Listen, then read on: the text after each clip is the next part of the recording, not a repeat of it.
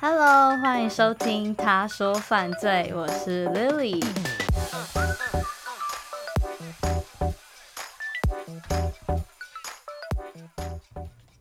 休息了一周之后，好啦，其实也没有休息啦，暂停更新了一周后，我又元气满满的回来了。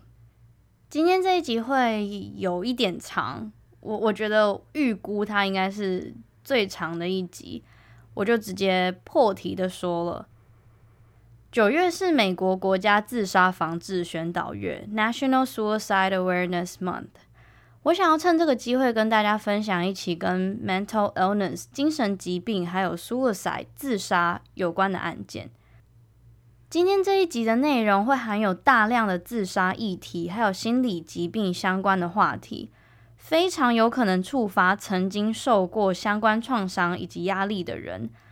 如果你目前听到这里就觉得有一点点不舒服的话，我必须要严重一点，请你暂停，然后离开。真的不要继续听完。又或是你决定要继续收听，在收听的过程中真的太难受的话，就不要播完了。好啦，因为话题太敏感，所以真的要把免责声明说在最前面。另外，在开始之前，我想要直接跟你们分享这一起案件的大纲。这一起案件发生在二零一四年的麻州 （Massachusetts） 这个地方。那它在美国叫做 “Texting Suicide Case” 简讯杀人事件。我在猜，平常有关注 True Crime 的人应该会知道这一起案件。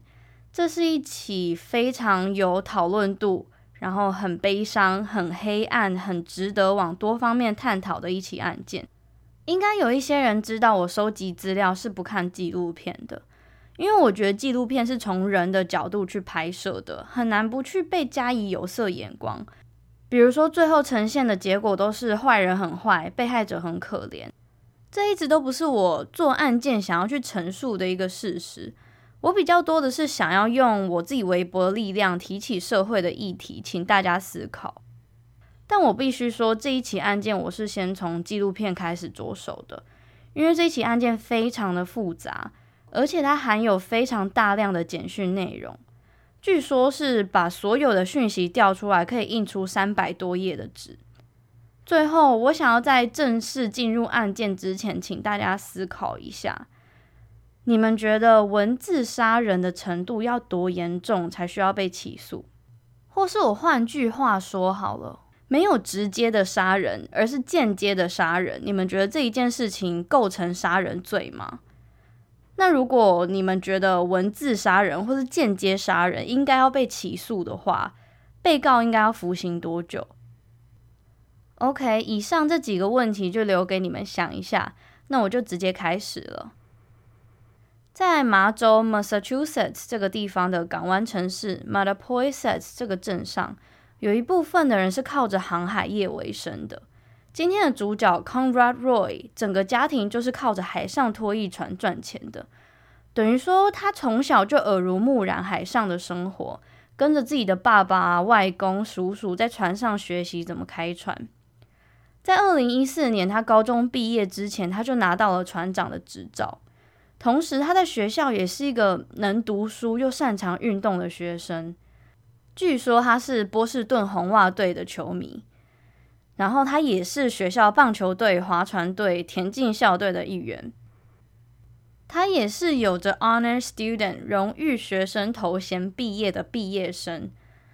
他最后高中毕业的成绩是 GPA 三点八八 out of four，满分是四的话，嗯，百分制的话大概是九十七分吧。那甚至他已经拿到保送大学整整四年的奖学金，但是他在高中毕业之后，他就决定不继续读书了。当然说了那么多好的，一定要接一个可是。可是 Conrad 有很严重的 social anxiety 社交恐惧，他还有忧郁症。他的社交恐惧会一直让自己去和同龄之间的人比较，觉得大家不是真心的想要跟他交朋友。也常常觉得对自己很没有自信，最后他就会引发很严重的恐慌症。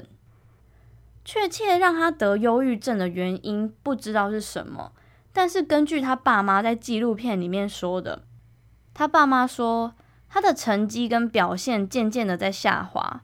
我们开始意识到不对劲，于是带 Conrad 去看精神科医生。果然，在医生和药物的协助之下，我们就有渐渐看到他好转。另外有一个原因是这样子说的啦，他的爸妈在二零一二年离婚了。那在他爸妈离婚之后，Conra 是跟他爸爸还有外公住在一起。在他跟父亲同住的期间，他很常被他爸爸施暴，也很常被他外公用言语羞辱。那可能是这个原因。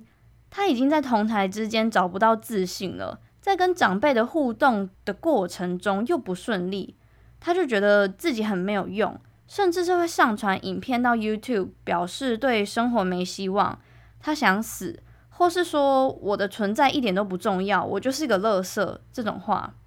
以下给你们听一小段他的录音，但这一段我就不确切翻译了，整段他就在解释这个疾病是怎么样影响他的。你们可以去听他的声音，还有他说话的方法。This is Conrad Henry Roy III reporting about social anxiety. Social anxiety to me is the inability to function properly in a manner that you want to in social situations. And one of the things that I've realized is not all eyes are on you at all times. People don't necessarily judge you particularly. 在二零一二年的十月，他十七岁的时候曾经吞了一整瓶 Tylenol 自杀。Tylenol 在美国是不需要处方签就可以买到的止痛药，那当然吃过量就会死亡。不过好险，及时有被他妈妈发现。最后，他在医院接受治疗了一周之后才出院。不过啊，这也不是他第一次自杀了。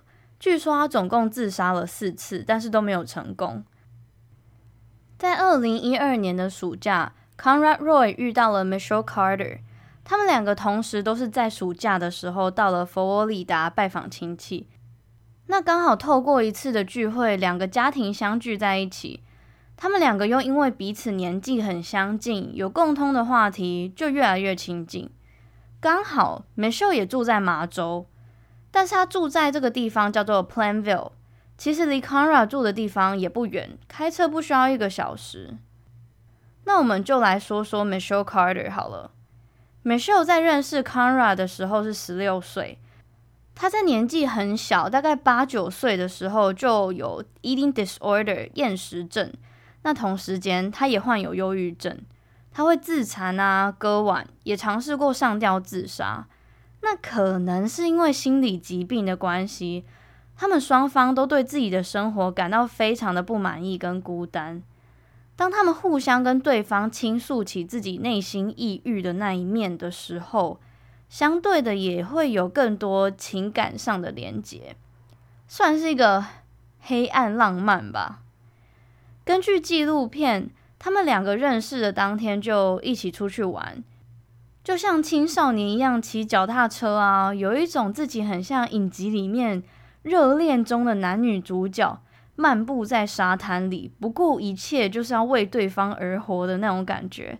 自然而然，他们就成为男女朋友。可是比较特别的是，他们在交往的期间都是透过打电话或是传简讯来联络对方的。他们明明住的就不远，可是真的见面的次数也只有五次。其实他们的感情好像不是那么稳定，就是断断续续的交往又分手这样子吧。那其实啊，Conrad 一直都会跟 Michelle 表达他想要自杀的企图，或是他们会互相讨论自己最近的病情怎么样。当然，好的时候就很好，烂的时候就是在互相比谁烂的。我有读了一些他们当时传的讯息，在我看来，初期 Michelle 扮演的一直都是那个鼓励的角色，甚至是啊，他会举例一些自己在学校遇到的状况，来让 Conrad 知道，并不是只有他一个人在经历这种过程，而且 Michelle 就会时不时的提醒跟告诉 Conrad 说，我会一直陪着你，而且我一直都爱着你这种话。他会鼓励他正视恐惧，或是提供他一些方法，像是他会说：“我们就一起去看医生吧。”让他乐观的去度过这个忧郁期，一直到二零一四年六月十九号，Conrad 寻死的心态不但没有减少，反而增加。他开始会在网络上搜寻怎么样无痛死亡，或是搜寻最不痛的自杀方法。等于说，他对人生越来越没有希望。以下我会念出 Conrad 跟 Michelle 的对话内容。但是因为太多简讯内容了，而且一应一答的，所以这种技术困难，为了让你们听感舒适一点，我有很努力的去揣摩一人分饰两角。好了，我有尽量把稿子写得让你们听起来舒服一点啦。另外啊，在中英文转换的部分，为了要让语句通顺，我会加上一些我们说中文的时候常习惯用的说法。也许会跟英文直译不太一样，但是翻译过后的意思不太会有错啦。在二零一四年六月十九号这一天，简讯中，Michelle 跟 Conrad 说，让他去医院寻求专业的治疗，这样子对他来说会比较好一点。因为 Michelle 他自己也是过来人嘛，他定期也都有再去医院回诊。这时候，Michelle 就跟 Conrad 说。相信我，你去医院治疗过后，你会好起来的。他们一定会帮你。我知道你觉得我在乱说，可是拜托，相信我，给他们一次机会，他们一定可以救你。这时候，Conrad 拒绝了，而且还回 Michelle 说：“那才不会有用嘞。” Michelle 就回他：“那你接下来要干嘛？每天都在空谈你有多想死，但是不去行动吗？还是你觉得不去看医生，你自己会好起来？”在这段对话里面，是可以感觉到 Conrad 是有多绝望的吧？而且 Conrad 根本不在乎医院能不能帮他，他是根本不想要进去医院里面。在这里，我补充一点，在某一天他们在讨论自杀这个话题的时候，Conrad 有要求美秀说不要跟他爸妈提起这件事情。当然美秀也答应他。他说：“我当然不会讲啊，因为我知道你不想住院，讲了之后你就要住院了。”接下来，在六月二十三号，Michelle 还是继续劝说 Conrad 要他放弃自杀的想法，而且非常正向的引导他去思考自杀过后，无论有没有成功，他留下来的后果对他自己跟他家人一定会产生很大的影响。这时候，Michelle 就突然问他说：“哎，你想要怎么死啊？”Conrad 回他：“都可以啊，我还没想好。”Michelle 说。你可以不要自杀吗？拜托 Conra 就用一种很消极的态度回答。他说：“我很讨厌我自己，而且我会讨厌我自己一辈子。我就烂啊！而且我从来不觉得我自己是一个好人，我离好人的距离还太远了。” Michelle 回他：“所以嘞，如果真的是这样子的话，你伤害自己也没什么帮助啊，你只会让事情变得更糟吧。”这时候 Conrad 回。就永远不会痛苦啦，就像你说的一样，我就解脱了。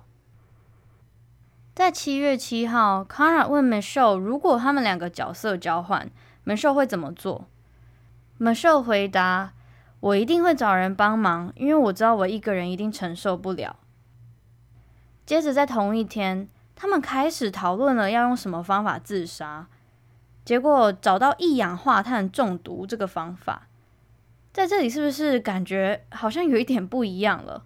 明明没有多久之前，Michelle 是非常 against、非常排斥这个想法的，结果话锋一转，怎么突然在提供想法了？而且刚好又符合 Conrad 的无痛自杀需求，也刚好就在这个时候，Conrad 好像找到了他的方向，而且一步一步的在向死亡计划前进。在隔一天，七月八号，Conrad 的自杀意图好像没有前几天那么明显、那么强烈了，不太确定是什么原因。但是这时候，另外一个人也变了美秀开始非常非常咄咄逼人的，非得要确定 Conrad 的自杀时间是什么时候。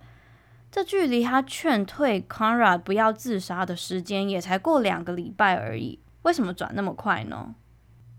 在某一天晚上，Michelle 就问了 Conrad 说：“所以嘞，你确定不是今天晚上吗？”Conrad 说：“哈，你所谓的确定是什么意思？Michelle 回答：“就是你确定不是今天了吗？”这里他在讲的是确定是不是今天要自杀这件事情。Conrad 回：“不知道，我确定的话，我再告诉你。” Michelle 到这里就突然爆气了，他就说：“我的意思是，如果你今天真的要自杀的话，我会熬夜陪你一起。” Conrad 的态度就是：“哦，反正我今天不做，明天也可以啦，反正迟早有一天要做的嘛。” Michelle 回答：“你这样子一直把这件事情延后，你一直延后，你根本不会去做好不好？就有一点，除了我刚刚前面讲的咄咄逼人，他还有一点在刺激挑战他的感觉吧。我觉得他在这里就是用一种激将法，怎样我就赌你不敢啊，你只会一拖再拖，你才不敢做嘞。”接着，在七月四号到七月十二号这几天，Michelle 的讯息内容一直不断的在确定、再确定 Conrad 什么时候要自杀，甚至是他有一点点酸言酸语的在挑衅 Conrad。在七月十一号这一天，Michelle 不但是协助，而且还引导了 Kara 去尝试另外一种一氧化碳中毒的方法。他们原本是讨论好要用邦普马达。我在猜，应该是取得方便，因为邦普感觉是跟他的家庭企业运输船业有关系的。但是在这天，Michelle 跟 Conra 说，他应该要试试看发电机，因为发电机的致死率很高。接下来，我来读一段 Michelle 当时非常咄咄逼人的跟 Conra 说的话。但是我想要请大家记得一点，他其实也是一个生病的孩子。而且这件事情是在她一连串每一个晚上或是早上建立好她要跟她的男朋友天人永别的心态了。隔天又发现 Conra 还是活着，这也对她来说算是某一种精神层面的疲劳吧。那这部分我们就放在后面讨论。可是我是没有想要帮 Michelle 说话的意思哦，我只是觉得这一点值得拿来探讨。Michelle 这时候还是那种很偏激的态度，跟 Conra 说：“我觉得你不是真的想要自杀啊，你就是一直延后，一直延后啊！你说你真的会去做，可是你从来没有，哼！你看吧，我说过了，你就是这样，你又往后延了。你原本说你今天晚上一定会去做，但是你现在又说你有一天一定会做到。还有一段话的原文是这样子，他说。” You better not be bullshitting me and saying you're gonna do this and then purposely get caught。我觉得这一段话翻成中文听起来怪怪的，但是就是，哎，你最好不要再骗我哦，而且你最好不要假装你故意出错，然后被抓到。到这里是什么样的心态才会去挑衅跟挑战一个人的死活，一个人的生命？你们懂这感觉吗？感觉就好像以前在读书的时候，你的同学跟你打赌，在光天化日之下脱裤子，但是你回答说：“哦，赌你不敢啦，你才不敢嘞。”这种概念你知道吗？可是今天不是脱裤子这种小事哦，是攸关一个人的生命。接下来在七月十一号到七月十二号这之间，延续前一周，Conra 的自杀意图并没有这么明确了，在这个礼拜。他更是开始理性的思考，如果他真的自杀了，他的家人会有多伤心。可是明明在六月的时候，Michelle 怎么劝退他，他都说：“哦，我就是烂人，我真的找不到活下去的理由，找不到活下去的希望了。”这时候，Conra 说：“我觉得一定是我太感性了，我只是想要让我的家人知道，无论他们现在做什么事情，都没有办法改变我。”自杀这个念头已经深深的陷在我的脑海里面好久了。我知道这件事情一定会带给我爸、还有我妈、还有我妹很多痛苦。可是如果他们可以坦然接受的话，我心里应该会很开心。唉，我想太多了，我真的不能继续再想了。这是他传给 Michelle 的简讯内容。Michelle 回答：“我觉得你爸妈应该可以知道你状态很不好吧？我不是说他们支持你自杀。”但是说真的，他们一定可以接受你离开这件事情，因为他们知道他们帮不上任何的忙，而且他们也试着帮过你了啊，大家都帮过你了，重点是没有人帮得上忙，包括你自己都救不了你自己诶。你不是说过你妈曾经看过你在浏览自杀相关的网站吗？而且那时候她也没有说什么啊。我在猜她一定知道你在想什么，好不好？她也准备好你已经要离开了。每个人都一定会难过一下啦，但是他们一定会好起来的。他们绝对不会沮丧一辈子，我也不会让他们沮丧一辈子。他们都知道你现在有多痛苦，而且他们都知道你做的这件事情就是为了寻求解脱。我觉得他们会理解，而且他们会接受。你走了之后，大家一定会把你放在心里，放心吧。让我深深深的先吸一口气再说话。我觉得我真的不知道，朋友们，第一，他是谁？他就是一个女朋友而已。他怎么可以去揣测家属的心态，而且尝试的说服跟 talk through 这件事情给 Conrad 信心？我也真的不知道他的心态是什么。到这里，我可以理解为什么美国人会这么生气对于这件案子。但是今天我想要用理性判断来跟你们分析这起案件。我知道听起来很气，我也很气。可是让我们整理一下情绪，再慢慢的讨论这件事情。这时候，Conrad 突然跟 Michelle 说：“哎、你可以帮我一个忙吗？我走了之后，记得要陪陪我的家人。” Michelle 回答：“当然，我一定会陪着他们，我会陪着他们度过一切。我一定会告诉他们，你是一个多棒的儿子，你是一个多好的哥哥。”这时候，Conrad 跟 Michelle 之间的关系已经变得……嗯，我不知道怎么讲，载浮载沉吗？就是 Conrad 一直没有办法下定决心，而 Michelle 成为那个压倒骆驼的最后一根稻草。他不断的逼迫，就在七月十一号到十二号这之间，压根每一句的对话都是 “Are you gonna do it? Are you gonna do it today? Are you gonna do it tonight? Are you gonna do it now? When are you gonna do it? You have to do it. You need to do it.” 我就是想要用原文呈现跟你们。说他到底有多逼迫人，就是这种很 demanding、很命令的语气。诶，你今晚要做了吗？你今天要做了吗？你什么时候要做？你不要再拖了。这种翻成中文就真的没有那种感觉，你们应该听得出来吧？在七月十二号凌晨四点，不知道什么原因，他们两个就都还醒着。美秀就很讶异，为什么 Conrad 还没有动作？这明明就凌晨，这明明就是一个很好的行动时间，而且在这部分他已经是有一点生气，觉得自己被捉弄了。Michelle 就跟 Conrad 说：“Conrad，你昨天就应该要有动作了，但是为什么你一直延后，一直延后？你每一次都说你会做，但是你都没有。你如果没有实质的真的去做的话，我想你永远都会一直这样往后推。你这样一拖再拖，只会让事情变得更难。”哈，这根本没有你想象中的难，所以嘞，Are you gonna do it now？你现在要做吗？你们，哎，我我现在很无言，我的稿子没有写到无言这一段，但是我要收录我无言这一段。天哪！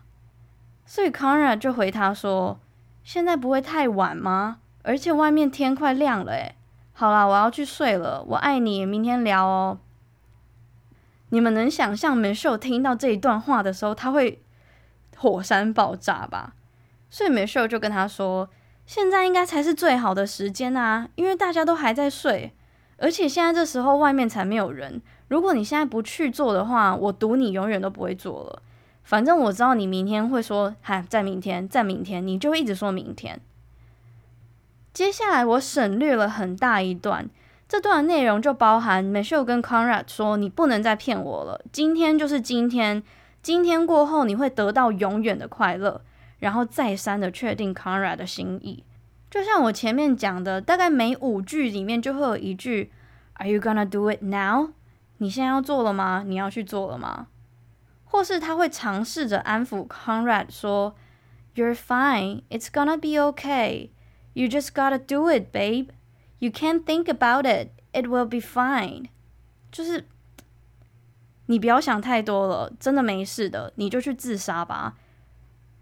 天哪，我没有预料到我讲到这一段的时候会这么气。可是，对，这攸关别人的生命，你你在鸡婆什么？所以他们的关系，他们当天的关系跟他们当天的对话，就是一直重复着这个。我不想再重复了，你们一定觉得很烦。反正 Michelle 就是一直问他说：“哦，你现在就要去了吗？你现在就要做了吗？”一直到那一天晚上六点二十八分，Conrad 出门了。他到了停车场，拨了一通电话给 Michelle。他们对话了四十三分钟。再来是七点十二分的时候，Michelle 回拨给 Conrad。他们通话了四十七分钟。根据纪录片，Michelle 的说辞是，在这四十七分钟里，Conrad 打开了发电机，制造了很多一氧化碳，然后慢慢的、慢慢的在电话里面那一头离开。所以我们可以知道，在七月十二号晚上七点到八点之间，Conrad 离开了，他自杀了。接下来，Michelle 在晚上八点零三分打电话给 Conrad 的妹妹 Camden。她说：“Hi Camden，我是 Michelle，我是 Conrad 的女朋友。你哥没有回我讯息，也没有接我电话。你知道他在哪吗？”我不太确定这时候 Michelle 是知道还是不知道 Conrad 已经离开的这个事实，因为那两通电话是没有音档记录的，没有人知道在那。两通四十几分钟的电话里面发生了什么事？不过他去跟他妹问说他哥在哪这件事情，是想要制造一个不知情的证明吗？就是有一点像不在场证明这样子。但是他妹只回了 Michelle 说：“哦，我哥，我哥应该在我爸家吧？原因是因为那一天晚上，Conrad 要离开去停车场之前，Conrad 跟他妈说他要去别的女生家。”他妈当下是不知道 Conrad 发生什么事情的，他以为 Conrad 在那个女生家，所以他妈当下不想要造成什么误会，就只好找了一个理由骗 Michelle。不过这都是在他们还不知情 Conrad 已经死亡这件事情的前提之下。我是指他妹跟他妈哦。接着在凌晨一点半的时候，Conrad 的妈妈传了讯息给 Conrad，问他说：“你几点会回家？”当然我们知道。Conrad 一定不会回了。根据他妈后来的说法是，他当下其实没有想那么多，一直到早上五点的时候，他发现 Conrad 还是没有回家，他才觉得嗯，好像有点怪怪的。于是他开车开到那个 Conrad 原本说要去的女生家，还有去了他的前夫，也就是 Conrad 的爸爸家，他都没有看到他的车。这时候他就知道事情有一点不对了，他就赶快报警。最后，Conrad 的尸体在七月十四号一间大型量贩店 Kmart 的停车场被发现，死因是一氧化碳中毒。在最刚开始，警方原本以为是一起自杀案件，因为一氧化碳中毒其实在美国算是一个蛮流行，不能讲流行，蛮普遍的自杀方法。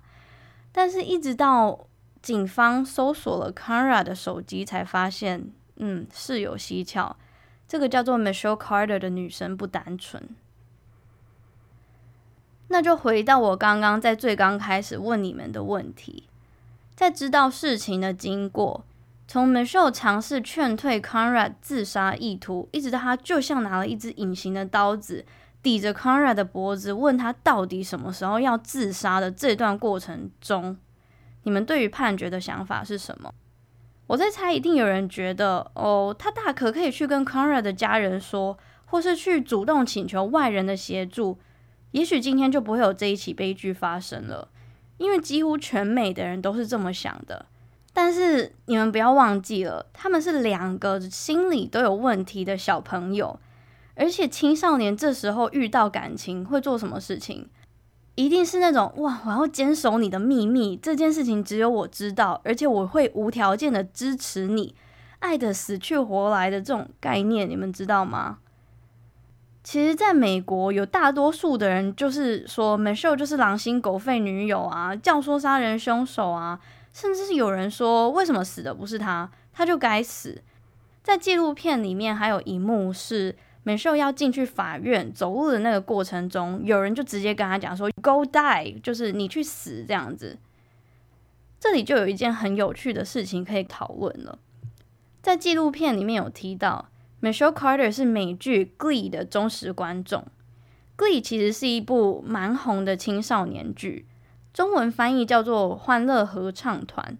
那 Michelle 就是一个 Glee 狂粉，他在他的生活中会引用 Glee 里面的台词说话，不管是发 Twitter 或是跟 Conrad 说话，他都会引用里面的台词，而且是大部分都是女主角的台词。所以某部分 Michelle 心里好像有一个他自己写的梦幻剧本，那他就是自己幻想出来的女主角。而剧本的最后就是 Conrad 自杀，然后他成为那个可怜可是又很坚强活着的人。虽然我没有看过 Glee，可是我知道其中一个演员在现实生活中 overdose，就是嗑药过量死亡。那因为这件事情发生的时候，这部剧还在 on air，还在正播出当中，他们就在里面就是帮这个角色找了一个台阶下，然后帮他办了一个悼念会。那其实这件事情也暗中的成为 Michelle 头脑里面剧本的一页。他开始构想，等到了 Conrad 离开了之后，他应该要怎么像 Glee 里面的演员一样哀悼他，然后活得很好，活出光彩，抱着他的遗愿继续前进。等于说，在 Conrad 自杀过后美秀非常努力的想要用这件事情赢得同情跟关注。他一直扮演着那个他想象中值得被同情、被怜悯的坚强女友，而且在头脑里面的剧本正在顺利演出中。他第一时间就在脸书发了哀悼文，想当然看到的人就一定会去跟他说：“你还好吗？请你节哀顺变。”这种话，这个就是他要的。不知道什么原因，他非常非常需要别人的关注。其实这件事情在他成长的过程中就可以感受得到了。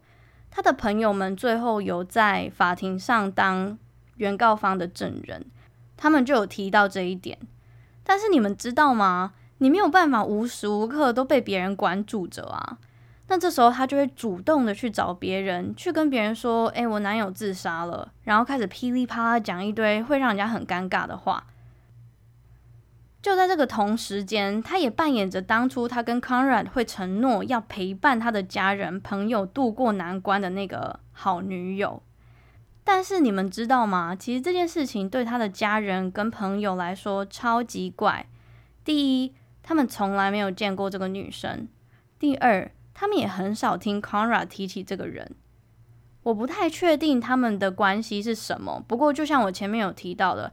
在这三年之间，断断续续的交往过程中，他们只见了五次面。那有可能这五次都是私底下的见面，然后又加上 Conrad 好像会去别的女生家，或是跟其他女生约会。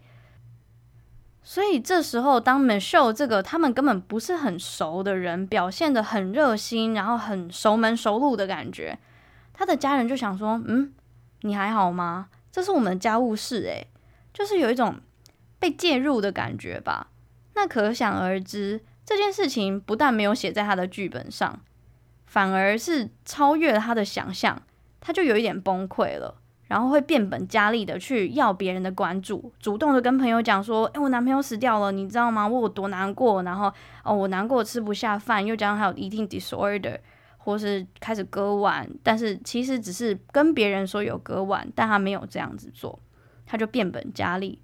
他甚至是帮 Conrad 办了一个悼念会，叫做 Homers for Conrad。有趣的事情来了，他办这个悼念会是办在 Michelle 自己住的家乡 Planville，也就是离 Conrad 的家乡开车大概要一个小时的地方。这蛮怪的吧？而且当 Conrad 的朋友问起说：“诶，为什么不办在我们这边啊？至少 Conrad 的家人跟朋友都在这里耶。”他只说了哦，因为我的朋友也要出席啊，而且我都已经安排好了。你们感觉到了吗？他非常需要别人的眼光注视在他身上。他要大家都知道这个被遗留下来的可怜女友帮他办了一个追思活动。反正就是不管做什么事情，只要有关 Conra 的事情，他都一定要介入，而且必须要被打着一个守寡的称号。他同时也会去跟自己的朋友说这件事情，然后要他的朋友安慰他。既然我们刚刚有提到了，那就来说一下 Michelle 的交友状况好了。其实他的朋友一直都知道他有这个问题。但是为了不要让 Michelle 受伤，他的朋友也尽量在学校都维持着良好的关系。不过在校外就完全不会见面，甚至是找借口会去避开他的邀约。而且 Michelle 自己也知道他有这个问题，但是他就会想尽办法得到别人的关注，比如说他就一直传讯息，一直传讯息，不间断的传讯息，然后传完之后就会说：“你觉得我很烦吗？”我们还是朋友吗？我这样你会不会讨厌我？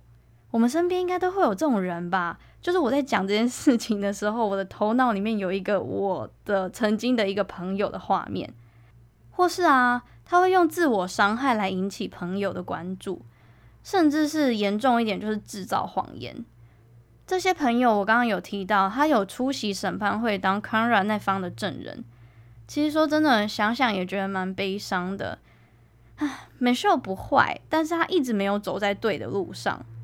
可是你要这样说，谁不是呢？对不对？每一个犯错的人都是这样。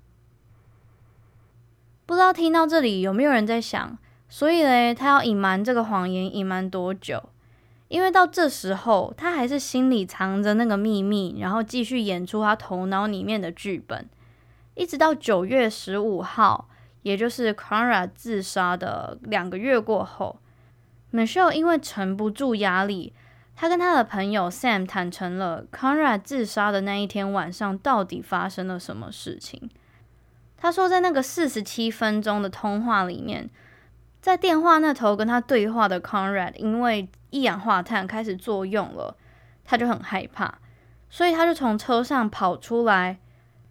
但是 Michelle 不但没有阻止他，反而还叫他回到车上去。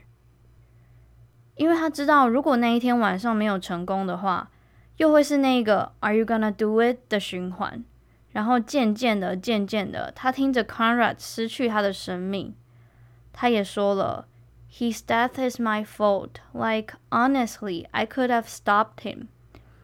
他都是因为我才会死的，我大可可以阻止他的。他是这样跟他朋友说的。在那一通电话里面，他听到很大声的引擎声音。然后他怎么样叫 Conrad，Conrad 都没有回。接着他说：“我有听到一个很小声的声音，这个声音他听起来很痛苦，而且就这样子持续了二十分钟，他就没有声音了。”接下来他编了一个谎，他跟他朋友 Sam 说，Conrad 当天跟他说工作需要，他需要买一台发电机。接着他就打电话给他，然后背景就有很重的发电机的声音。他上网一查，才发现原来发电机会制造一氧化碳。Sam 他自杀了，Sam 他不在了。哇哦，你看他多会说谎，等于说他有间接的承认他知道 Conrad 当天自杀这件事情，但他后来又说了一个谎，说哦，我不知道他有预谋自杀这个想法。可是其实在这里，我觉得有一点奇怪。这是我的感觉，我不确定是不是真的是这样子啊。我在猜，Michelle 第一时间并没有真的认为 Conrad 走了，因为在那件事情之后，Michelle 不是有打电话给他妹妹，问他说 Conrad 在哪里吗？结果那一个晚上，他妹不是回他说，哦，他在我爸家啦。你们还记得那一段吗？就是他妈还不知道 Conrad 发生什么事情的那一段。我为什么会这样子觉得呢？是因为我后来在读那个讯息的记录的时候，Michelle 在那一天晚上九点十九分，他跟 Conrad 传讯息说：“Are you okay？你还好吗？拜托你回我。”当然，Conrad 没有回嘛。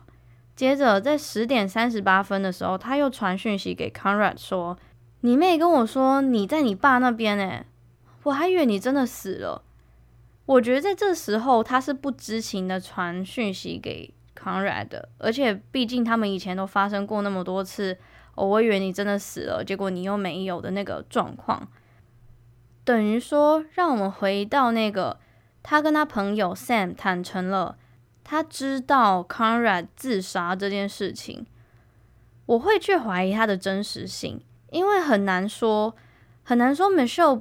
是不是想要得到关注才会去制造这个谎言的？可是也有可能是真的，没有人知道。接下来就来讲讲判决吧。你们到目前都还好吗？在二零一五年二月五号，Michelle Carter 被以过失杀人罪起诉。是不是觉得，嗯，到目前为止听起来一点都不像过失杀人，听起来比较像是教唆杀人或是协助杀人？那为什么是过失杀人呢？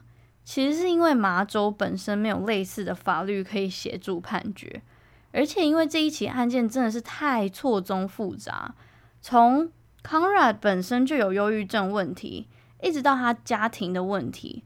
然后 Michelle 的精神问题，一直到他透过文字怂恿 Conrad 自杀的这件事情，这些对法官来说都必须要一个一个审核，然后再判决。而且在纪录片里面，你可以看到双方的律师是非常竞争、非常激烈，在互相攻击、互相咬对方的弱点的。Michelle 最后在二零一七年六月十六号被判刑。二零一七年其实很久诶，因为案发是二零一四年七月十二号。但是 Michelle 的律师在第一时间提起上诉，他们要上诉到波士顿的最高法院。但是 Michelle 的上诉最后在二零一九年二月六号被最高法院驳回，他必须要因为过失杀人罪坐十五个月的牢，然后五年的缓刑。最后，他在今年二零二零年的一月二十三号，因为表现良好，提早出狱了。很多人觉得十五个月太短，我自己的感觉是，我我觉得很复杂。因为其实 Michelle 也值得同情，但是他的确做了一个很糟糕、很不对的事情，而且他间接杀人，这就是不对。可是你要说他百分之百错吗？我觉得没有。不知道你们是怎么想的啦，欢迎你们来跟我讨论。下一个，我们来说说被告方律师，也就是 Michelle 的律师替 Michelle 辩论的内容好了。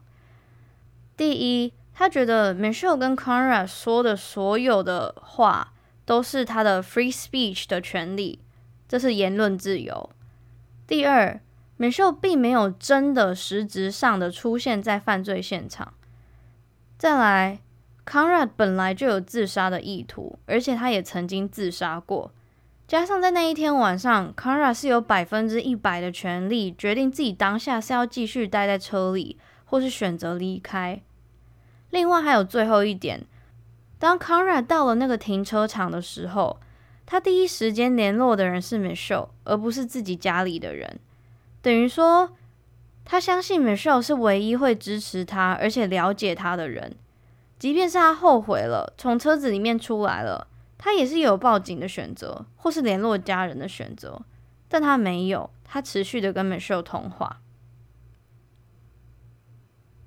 另外，Michelle 这边请到的辩护人是 Dr. Peter Breggin，他是美国非常有名的精神科医生，同时他也出了好几本专门分析精神药物的书。在审判会当天，他又有到。在审判会里，Dr. Peter braggin 表示，Michele 的精神疾病让他有在服用 Citalopram 还有 Prozac，也就是美国所谓的 SSRI 类药物。这种类型的药物会让人家产生幻觉，也也就是想要用精神失常来减刑或是脱罪啦。我不太确定他最后只被判了十五个月，是不是因为有采纳了精神疾病这个条件？我觉得应该是没有。哦，对，我刚刚有说要讲到精神疲劳这件事情，跟你们说我没有办法找到他们从最刚开始到最后的对话记录，我能看到的都是一段一段的。那在七月的时候，也差不多是 Michelle 开始咄咄逼人的时候，有一天晚上，他们的对话是这样子的。Michelle 非常着急，非常 panic 的说：“Conrad，我睡着了，你还在吗？拜托，我求你回答我。Conrad，不要闹了，这不好笑。”然后我不知道中间过了多久，他就说：“对不起，我没有办法救你。如果可以的话，你可以回来吗？我求你，你是我男朋友，也是我最好的朋友，我爱你。拜托，请你回来。”结果隔一天早上，Conrad 就回说：“哦，我睡着了。”你们懂吗？Michelle 要一直在那个 on and off 的心态中转换，就是那个去猜测他到底有自杀，或是他已经准备好，他就是要跟他说再见了，但是他隔一天又出现的那种感觉。你们知道吗？我在读这些讯息的时候，常常会有嗯这种感觉，就是这个嗯的感觉，就是你好像可以透过这些文字。看到整件事情微妙的转变，我可以透过那些文字知道他们之间是真的有感情的存在的。而且，即便是 Michelle 真的是个有问题的青少年，他也曾经愿意出手协助 Kara 度过他的忧郁期。另外，加上 Conrad 也有感谢过 Michelle 一直陪在他身边，支持他自杀的这个意图。这感觉真的很复杂，各位。啊，我真的不知道。而且啊，Conrad 也有留遗言给 Michelle，内容大概就是：我们有一天一定会在天堂相聚的，请你带着我的勇气继续生活下去，请你不要忘记我。如果你想我的话，就听我们的歌。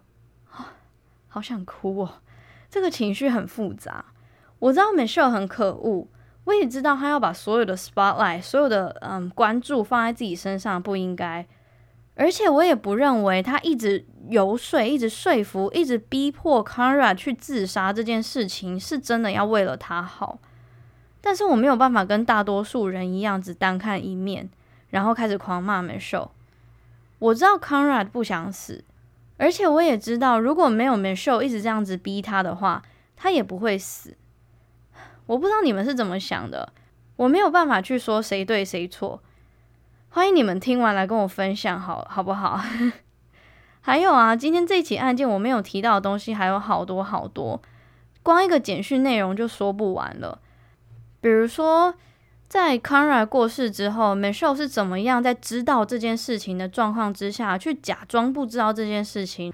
我讲的很少，可是他说了很多谎啦。简单来说就是这样子。而且啊，他同时可以跟不同的人说了很多不同版本的谎。最快的方法就是推荐大家去看我刚刚说的那一部纪录片，它是 HBO 翻拍的，叫做《I Love You Now Die》。我会把它嗯放在 Show Note。如果真的想要认真去研究这个案子的人，我会把我参考的资料全部放在 Show Note 里面。而且啊，我都会说网址。然后顺便把他们下一个很精华的标题，其实每一集都有，我不知道有没有人会去看。欢迎你们去对这个案子做更深的研究，然后我们来讨论好吗？然后说到这里啊，我觉得还是要宣导一下，还是要再说一次免责声明。今天这一起案件并没有鼓励自杀这个行为。那如果你有认识的人，或是你本人正在和心魔奋斗的话，我在这里提供台湾全年无休的自杀防治专线，零八零零七八八九九五，要说两次，因为很重要。零八零零七八八九九五，好像在夜配哦，但我根本没有。其实是因为这一集涉及的内容讲自杀太有争议了，我很怕被告，还有怕出事啦。以上，如果你想要知道这，如果你想要知道更多有关这个案件的资讯的话。欢迎你到 Instagram 搜寻“他说犯罪 ”，She tells true crime。用紧张到结巴，没办法，我蛮害怕的。好啦，谢谢你的收听，我们下周一见。I will see you next Monday。拜拜。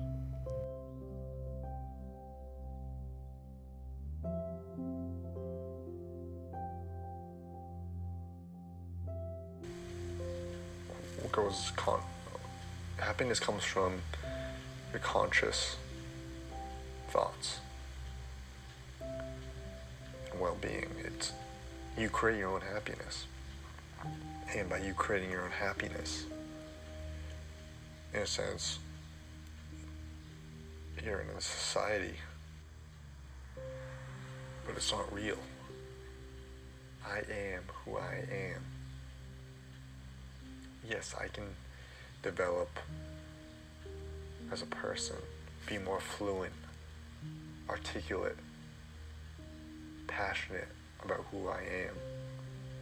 Or I can just go home, sit in my basement, and just do nothing about it just sit in my sorrows, weep, cry over something that is in the past.